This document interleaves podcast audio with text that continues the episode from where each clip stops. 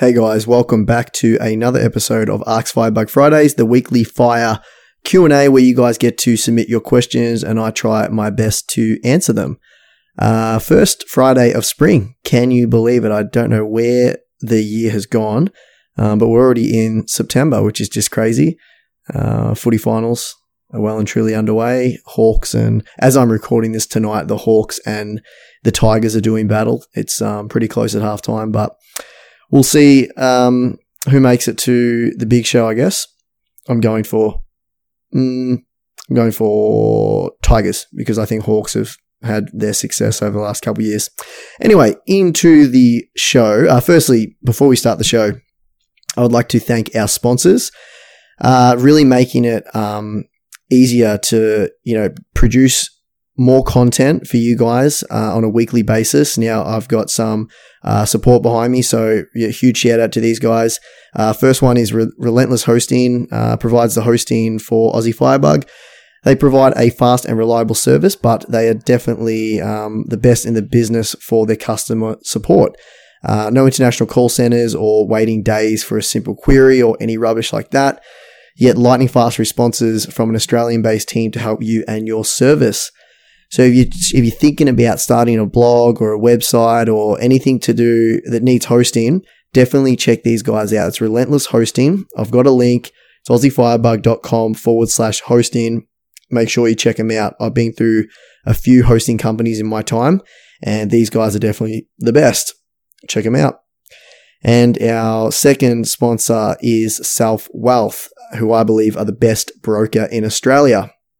If you want to start buying ETFs, listed investment companies, individual shares, um, you need to be set up with a broker. And I believe SelfWealth is the best broker. And I, the reason I believe it is because they have the lowest uh, brokerage fee out of anyone that I um, I've done my research on in the ASX. They have a um, flat fee of nine dollars fifty, no matter what the size of the trade is. They're CHESS sponsored, so there's no issues transferring your holdings across or anything like that. Uh, save yourself the unnecessary brokerage fee and sign up today with SelfWealth. If you use my link, you'll get five free trades, and the link is aussiefirebug.com forward slash self wealth. Start building the snowball, guys. Start buying assets that generate your, the passive income um, that you're going to be living on when you reach financial independence. I think the earlier you start, just dip your toes in, um, sign up, make a trade, get a feel for it, um, and away you go. All right, let's get into the show. Alrighty then. Uh, disclaimer alert, just to begin with. Nothing written in the article or said on this podcast is financial advice. Um, the Q&A that I go through today is for general information only and should not be taken as constituting professional advice. You should always do your own research when making any financial decisions. Now, on to the first question. Our first question comes from LB. I'm married with two children, age one and two years old. What's the best way to invest money for them to access when they're older? My friends suggested opening a bank account and depositing any cash the kids receive as birthday presents, uh, etc. What do you think? This, I've often thought about this as well. What is the best way to invest for children? Because I've got nieces and nephews, and I've always thought it'd be pretty cool to, you know, instead of just like giving them um, some present or something like that, I could maybe give them a present and also put in, you know, fifty dollars into an investment account, and you know, over time, um, they could, you know, get it when they're eighteen or when they're twenty one. And it would show them the power of investing at a young age um, and compounding. So I've often thought about this, even though I don't have children, but um, it's a good question. Uh, probably the two things. First of all, I love that you're even thinking about this when your kids are so young. That's awesome. Um, the two decisions that you've got to make uh, with this question is really what are you going to invest in and whose name is it going to be held in? Where, who is going to actually own the assets? So with the first question, what are you going to invest in? I think majority of people lean towards a um, high interest savings account or a HISA, as it's the acronym for it, which is no different. It's just a bank account, right? That pays out interest um, every month or whatever it is. Uh, that's usually how people save money, um, especially for kids. But it's probably, well, it's, I'm not going to say it's a bad way to do it, but the interest rate is so low on these high interest savings account, like you're barely keeping up with inflation, or you might be just a tiny bit over inflation. So at the end of the, when the child grows up and you're ready to give them the money or however you want to do it when they're 18 or 21 or whatever, it's, it might have just got a return over inflation. So in terms of purchasing power, it might not have grown a whole, whole bunch because it's not thrown out um, well, it's throwing out sort of like a dividend with the interest repayment, but it's not growing a whole bunch, right? Um, it's not a bad way, but I wouldn't be doing it if it's if it's my my kids, and if I ever get to that point, um, I'll be doing hundred uh, percent through the share market, and I probably have two products that I'll be using um, depending on where I'm at in that stage of my life.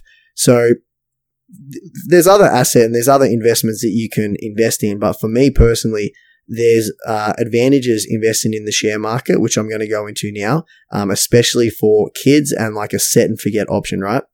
So the first product that I would look at and what I'd probably do right now is I would uh, invest in the BetaShares A200, which is basically the Australian uh, index, the top 200 companies on the ASX.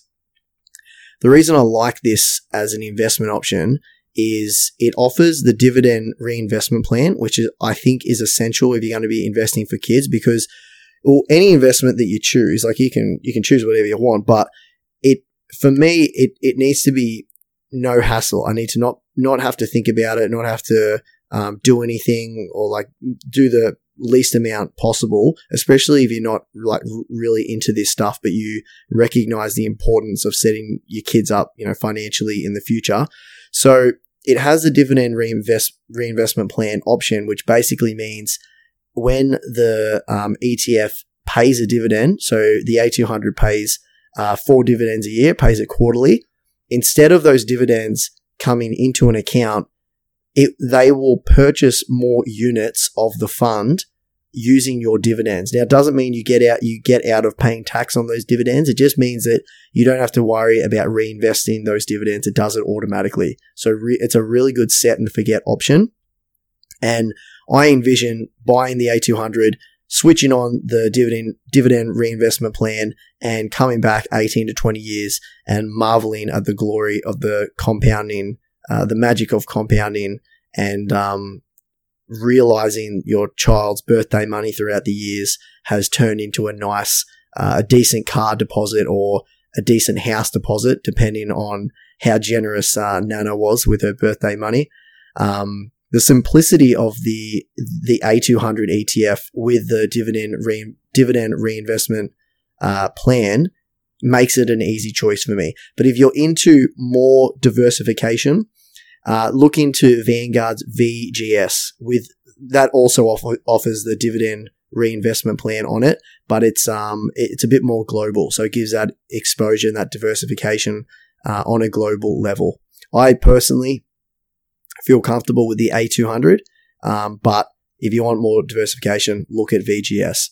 So that's the first part of this equation is what you want to invest in. I suggest um, well, if it was me, I would I would invest in the share market just because it's going to be no hassle. The, the only thing you really got to do is lodge a tax return. That's it. So every year you have to lodge a tax tax return because those um dividends are you know being pumped out. So um lodge a tax return, but other than that, you you don't have to manage anything. You don't have to um you know do a whole bunch. It's it's very very hands off, which is what you want. Um, now, as I was getting, going into it, the other part of this equation is whose name is this investment going to be held in? This is, uh, I think, I think the if you've already got a like family trust set up, if you've already got a trust vehicle set up for your investments, I would invest in the trust, but I would keep a spreadsheet of how many units you buy and when you buy and what you're buying every time you buy for the child. or the, the children, whatever. So I wouldn't separate it like you got, you're going to have to have a, um, you're going to have to be set up with a broker, right? To buy shares. That's just, you, you have to be set up with a broker. Now you can actually, I believe it's technically possible to set a child up with a broker, but the amount of, um, effort required with getting tax file numbers and getting identification um, and just all that mumbo jumbo, uh, all that mumbo jumbo. I don't think it's worth it going down that path. Personally, I think what you're better off doing is just writing down on a spreadsheet when you're like putting their birthday money into your brokerage account and you're purchasing shares on their behalf. Just write it down on a spreadsheet, Google Sheets, whatever, and just note, note it down. What you're investing in, how many units you're buying, and on what day you're buying. Because what you can do is when it comes to give the child um, as a present, either as a lump sum or you want to, um, you know, just transfer the holdings across or whatever, that will trigger a, a capital gains tax um, event as well. But um, you can work it out through reporting software such as Sharesight. So you can go into Sharesight and you can create a dummy portfolio and you can basically enter in all the trades that you made just for the kid. So even if you have a brokerage account and you're trading for yourself and for your kid, as long as you note down um, the days that you bought for the child and what unit and what you bought, it will be really easy to work out how much that investment only for the child has made. So it might be a bit, you know, uh, a few investments into one brokerage account, but it's very easy to work out. Now, if you're investing in the family trust, that's really easy because you don't have to trigger a capital gains, a capital um, yeah, tax gains event if it's in the trust. Because if it's in the trust, the the beneficiary can be the child, and there's there it doesn't have to like that's just um, taken care of. It if the child wants to receive um, the money from the dividends from their portion, you can just um, distribute to that beneficiary, depending on how your family trust is set up. But that will most likely be an option if it's your child. Um, and if they do want it as a lump sum, that's no issue either. You can sell it and you can just um, divert the capital gains to that benef- beneficiary and away you go.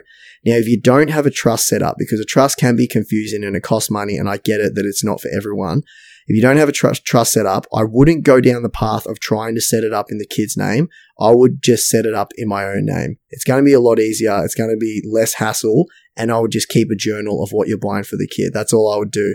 Um, keep the journal, work it out later when you're, when you're ready to give, uh, the, this big surprise at the right time for the child. And, um, yeah, there's so many online tools now that you can easily work out what the return was. Um, Sharesight's a great one, and you can you could create that dummy portfolio. So that's what I do, and I hope that's answered your question. Thank you. On to the next one. This is from Joe. I'm 47 and I've been saving away since before fire was even a term. My savings rate is about 50%, losing 13% to interest on investment properties which is slow, slowly coming down. Realistically, I'm about five years away from making the big change. My issue is I'm 99.5% in property and I want to diversify, but I'm not sure how to do it and I'm not sure how to allocate my splits. I'm torn between property, high interest accounts, stocks, ETFs and LICs, and even bonds. I don't want to sell off property, just work towards a better balance over the next five plus years. Thanks, Joe. Thank you so much for that question, Joe. First thing that pops out is that awesome savings rate of 50%. Well done on that. I'm a bit, I don't know if I 100% understand what you're saying here, losing 13% to interest on the investment properties. So I'm guessing that they're negatively geared if you're losing money, losing 13% interest. Um, I'd be interested to know how much you're dipping into your pockets each year you know, when you buy an asset, it really shouldn't be taking money from your wallet. It should be putting cash into it.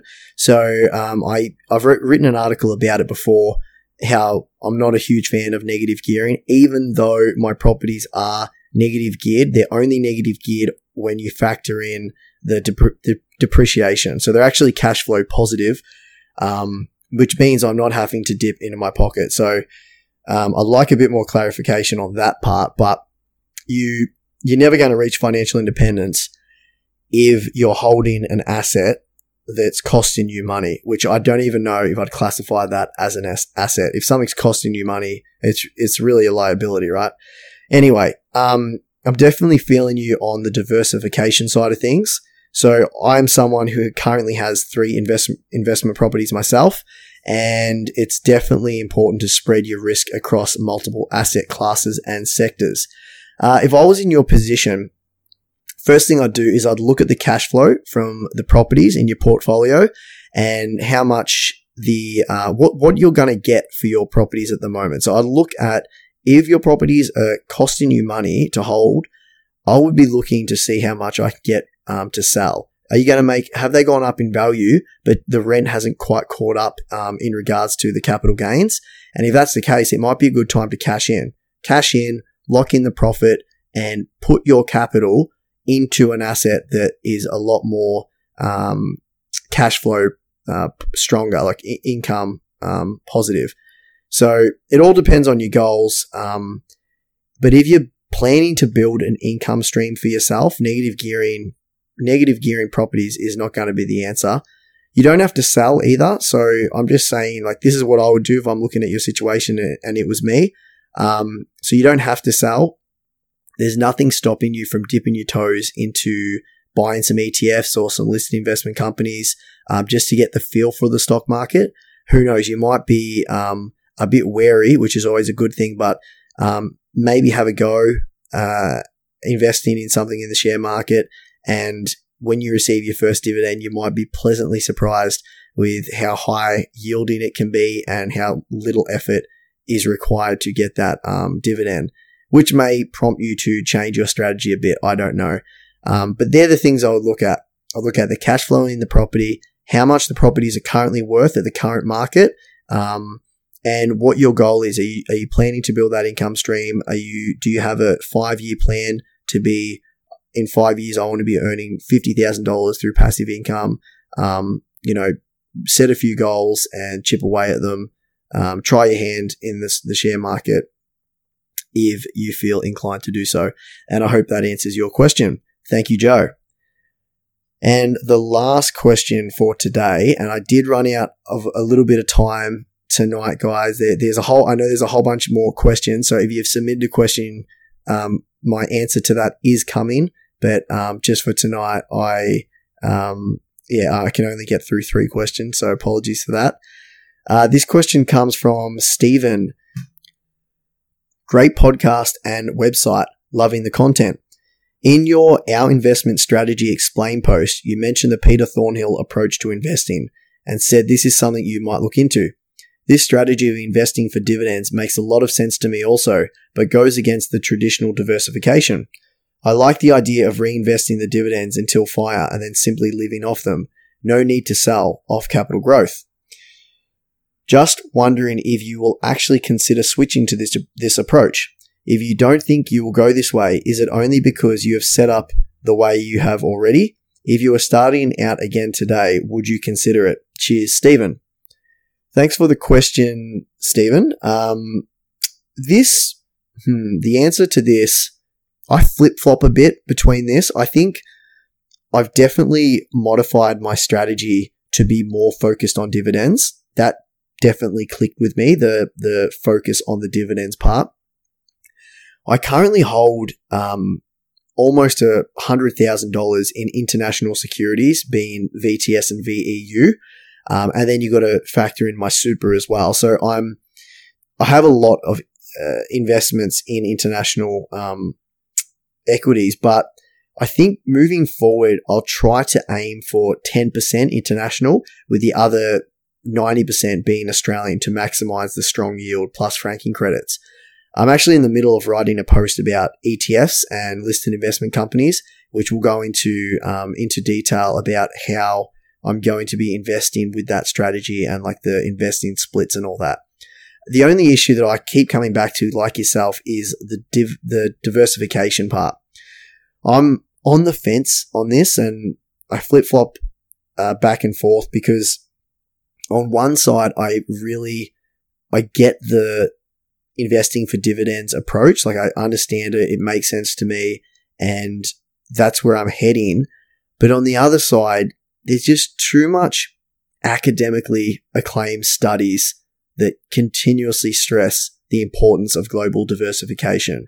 Like there's people that have won Nobel prizes over um, their their um, their studies and their research into into that area. So, and a whole bunch of really successful investors as well continuously say, you know, diversify outside your um, country. It's it's really important. So I'm like, hmm, which which one do I go the global diversification but sacrifice the dividend income, or do I stick with um, 90% Australia Australian um, shares and really go for that uh, high yield plus franking credits?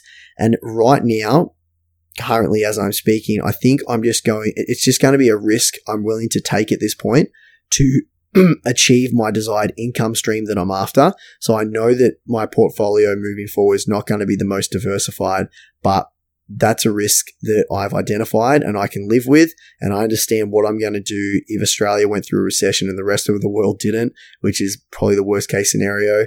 Um, so I understand my risks and I'm very confident in my strategy. So whichever way you go down, just do a whole bunch of research and just be confident in um, your strategy and have a plan for when things go wrong because we're definitely due. I think the whole world is due for a recession. I don't know when it's coming. All I know is that another one will come. That's for sure. Now, to answer the part about the um, will I actually uh, you know switch? Well, I'm already going the uh, focus on dividend approach, but um, you know I liked part of your question was, will I switch to this strategy because I'm already set in my ways sort of thing. And I think that's, um, a big issue with some investors that if, if a superior strategy is presented to them, um, some people get like offended or like they're too proud to, you know, switch their strategies because they've been doing this for years and they might feel a bit dumb or something. But I'm definitely not like that. I'm whenever I see a strategy and I think it's better than what I'm currently doing, I 100% change my strategy and go for it.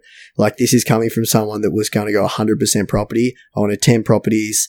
Um, I wanted to live off five fully paid off properties, but then I found about index investing and I thought that was way better. So I switched to index investing and then I found out about um, investing for dividends um, and the whole listed investment companies versus ETF stuff and I'm incorporating um, that into my strategy moving forward. So never be too proud to uh, judge your own strategy and to tweak it where it makes sense and where you feel um, it's necessary. So definitely, um, you know, keep your mind open to new ideas, people.